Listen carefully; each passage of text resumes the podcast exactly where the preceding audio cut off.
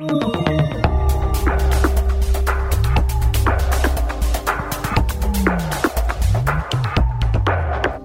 Podcast. Herkese iyi günler diliyorum. Türkiye'de son dönemde en hararetli tartışma konularından birini Erdoğan rejiminin sonun ne şekilde gerçekleşeceği oluşturuyor. Sri Lanka'da yaşananlar ve tüm dünya medyası tarafından yakından takip edilen gelişmelerin bize e, bu konuda ciddi ipuçları verdiğini düşünüyorum. Dünyada bir popülist dalga söz konusu ve bu popülist dalgadan hemen hemen her ülkenin belirli ölçülerde etkilendiğini görüyoruz. Bu dünya siyasetinde yeni bir durum değil. Mesela 60'larda sol dalga var, 80'lerde neoliberal dalga başlıyor ve son 10-15 yıldır da popülist dalganın yükseldiğini görüyoruz.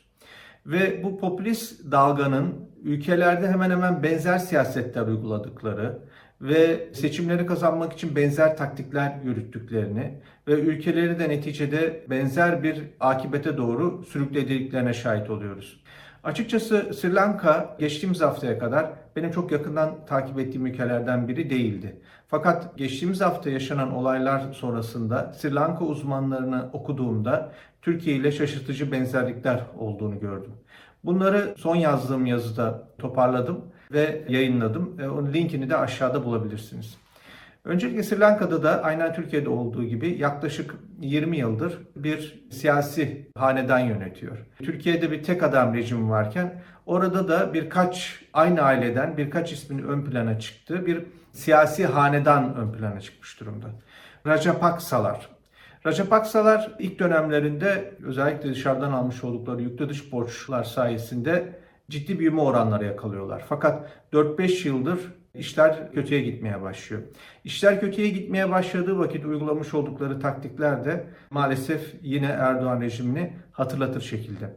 Oraya geçmeden önce Raja Paksa'nın seçim kazanma stratejisi olarak kutuplaşmayı ana taktik olarak uyguladığını belirtmeliyim. Ülkenin %70'i Sinhali Budist, %30'u farklı etnik gruplar. Bunların içerisinde %10'da Müslümanlar oluşturuyor.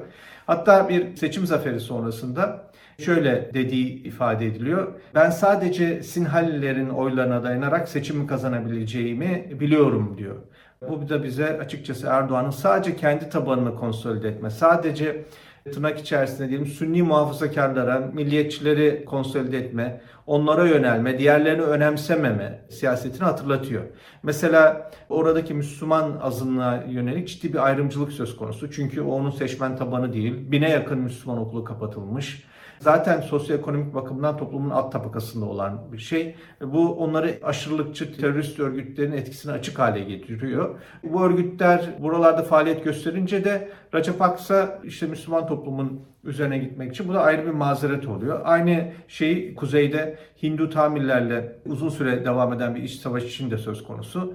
Ciddi insan hakları ihlalleri ve savaş suçları işleyerek bu Tamil ayaklanmasını diyelim bastırıyor 2009'da Recep Aksa. Bütün bunlar onun böyle milliyetçilik rüzgarını estirmesini de kolaylaştırıyor. İşte böyle bir dalga üzerinde yükseliyor.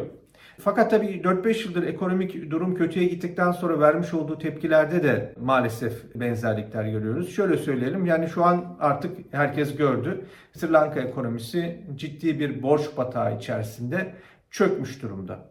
Ama sadece 3 yıl önce Sri Lanka'nın başkenti Colombo'da bölgenin en yüksek televizyon kulesi 100 milyon dolar maliyette tamamlandı. İşte Nilüfer Kulesi diye. Yine aynı yıl yani 2019'da ülke tarihinin en yüksek vergi indirimleri gerçekleşti. Popülistlerin en büyük özellikleri hep yalan söylemeleri. Şimdi Boris Johnson'ın düşüşüne yol açan nedenlerden biri olarak da bu güvensizlik şöyle daha nazik ifade edelim, hilafi vaki beyanlarda bulunması gösteriliyor. Aynı şey Trump'ta da söz konusu. Yani bir devlet adamına açıktan yalan söylemek yakışmaz ama bu, bu tip liderler, popülist liderler bundan hiç gocunmuyorlar. Bu da tabii ki güvenilirliklerini zedeliyor. Halkın son kertede Sri Lanka'da olduğu gibi devlete olan güvenin tamamen çökmesine yol açıyor. Popülist liderler için yalan söylemek değil, bu kadarı da yalan olmaz dedirtmek çok önemli. Yani siz diyorsunuz ki işte ülke çöküşe gidiyor.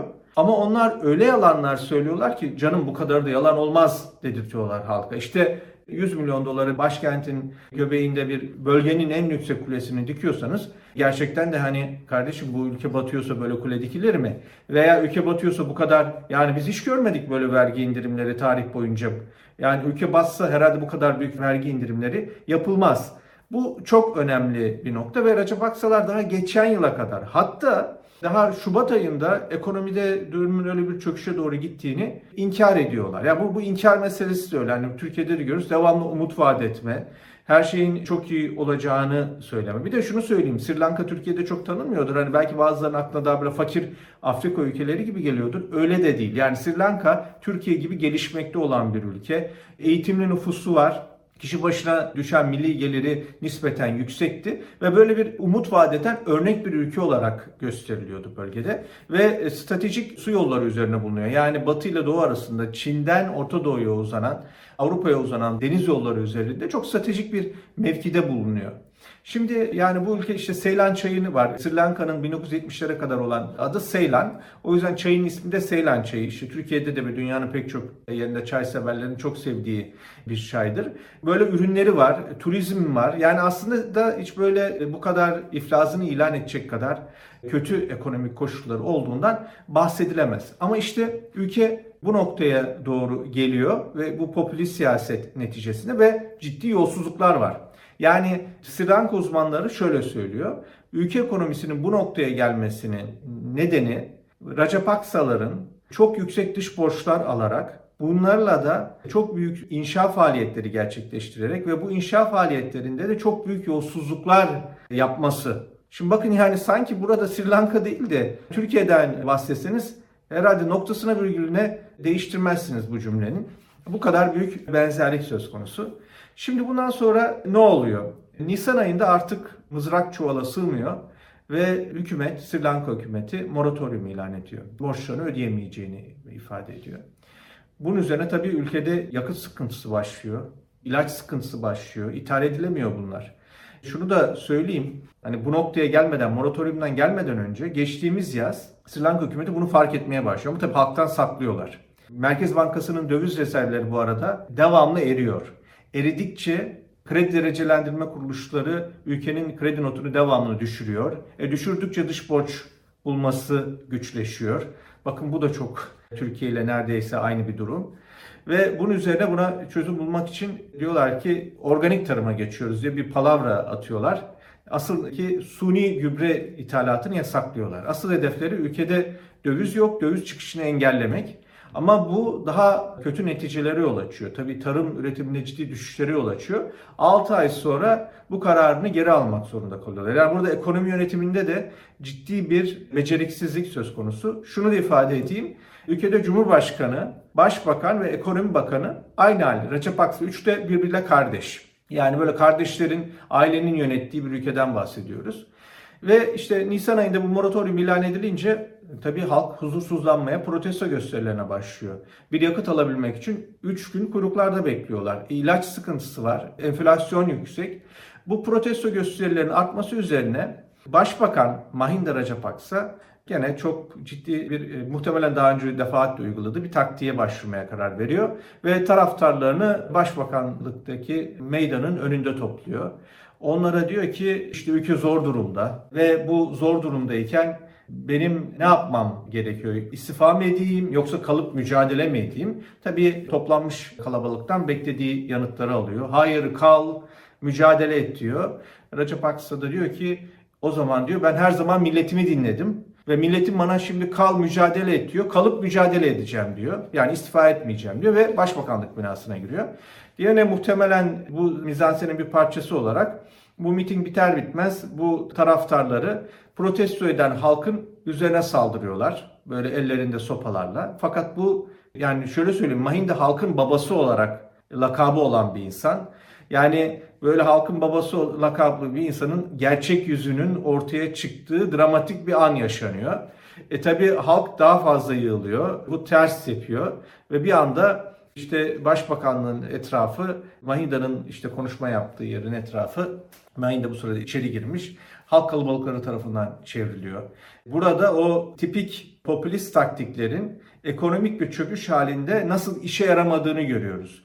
İşte güvenlik güçleri ne yaparsa yapsın o kadar büyük bir kalabalık kitleyi, halkı engelleyemiyorlar. Engellenmekte zorlanıyorlar. Orduyu arıyor. Genelkurmay Başkanı arıyor beni kurtarın diye. Genelkurmay Başkanı halk ayaklanmasını bastıran bir böyle komutanmış gibi durumuna düşmek istemediği için tereddüt yaşıyor. 6 saat orada ecel terleri döküyor ve en nihayetinde de bu olay hadiseden sonra istifa ediyor. Ama tabii Cumhurbaşkanı da aileden o istifa etmiyor. İşte geçen hafta yaşananlarda bu sefer Cumhurbaşkanı'nı istifaya zorlayan hadiselerdi. Bu sefer Cumhurbaşkanlığı sarayını halk kuşattı ve en sonunda bastı. Bir gün önce Mayın'da korku yaşadığı için zaten terk etmişti orayı. Evvelki günde Maldivlere giderek vazifesini bıraktı ve şimdi oraya bir başbakan yerine geçti. Ama halkın protestoları bitmiş değil çünkü başbakan da Rajapaksa rejimiyle ilintili bir insan olarak görülüyor. Siyasetçi olarak biliniyor. Ve bu Sri Lanka'da siyasi ve ekonomik kriz bir süre daha devam edecek gibi gözüküyor. Çünkü yani o kadar ciddi bir şekilde devlet sistemine de yer alıyorlar ki o ailenin o sistemden çıkması hiç kolay değil. Şu an işte IMF ile bir anlaşma yapması tek çıkış yolu olarak gözüküyor. Yani belli bir kredi alınacak. IMF de bunun için başta istikrarlı bir hükümet. Yani bu hükümetin devrileceği, başta duramayacağı belli. O yüzden karşısında bir hükümet görmek istiyor. Bir de IMF'nin şartları var. İşte faizlerin yükseltilmesi, enflasyonun durdurulması için, vergilerin arttırılması ve özellikle enerji alanında sübvansiyonların azaltılmasını talep ediyor. E zaten halk yani ekonomik çöküşün altında inim inim inlerken böyle bir reçeteyle halkın karşısına geçecek bir hükümet kurmak da kolay değil çok daha kötüye de gidebileceğini belirtiyor Sri Lanka uzmanları. Bir Sri Lanka uzmanı aynen şunu ifade etti. Birkaç yıldır devlet tüm kurumlarıyla bir ekonomik felakete gidilmediğine ilişkin o kadar çok açıklama yaptı ki artık şu an halkın nasıl kimin hangi açıklamayla teskin edeceği belli değil diyor. Yani çünkü halk kandırıldığını anladı ve halkın karşısına çıkıp da onun nezdinde itibar sahibi olan bir kurum kalmadı. Şimdi bakın bunların tümü Türkiye'de de var bu meseleler ve sosyal bilimler fen bilimleri gibi değil. Sosyal bilimlerde olayları kesin olarak öngörebilmeniz mümkün değildir. Ama benzer hadiselerin hatta dünyada esen benzer dalgaların benzer neticelere ulaştığında çok iyi biliyoruz. Türkiye'de de bu popülist dalganın etkilendiği ülkelerden biriydi ve işte malumunuz Türkiye'de bu Erdoğan rejimiyle temsil edildi. Ekonomik verilere baktığımızda Sri Lanka ile çok benzer. Uygulanan taktikler, inkar siyasetine baktığımızda Sri Lanka ile çok benzer bir durum görüyoruz. Bu itibarla maalesef yani bundan sonra Türkiye'de böyle Sri Lanka benzeri neticeleri görmek şaşırtıcı olmayacak benim gibi bunun kaçılmaz olduğunu görenler için. Fakat tabii ki iktidar medyanın %90'ını kontrol ediyor. İşte devlet kurumları tamamen tek adam rejimine tabi olmuş durumda. Bundan dolayı Türkiye'deki durumun bu kadar kötü olmadığını inanan, düşünen, sanan geniş bir kesim var. Onlar da aynen Sri Lanka'daki insanlar gibi maalesef çok yaşayacaklar ve onları da maalesef pek çok insanı da ekonomik açıdan zorlu günler bekliyor. Yani baktığınızda insanlara mikrofon uzatıldığında Sri Lanka'da söyledikleri bir şey var. Hayatım boyunca bu kadar ağır bir ekonomik kriz görmedim ve ülkemin bu hale düşeceğini de hiçbir zaman tahayyül bile edemezdim diyorlar. Deyip bu haftaki dünya halini sonlandırıyorum. Cemre Hanım bir seyahatte olduğu için bu hafta ve önümüzdeki hafta dünya haline katılamayacak. Herkese iyi günler diliyorum.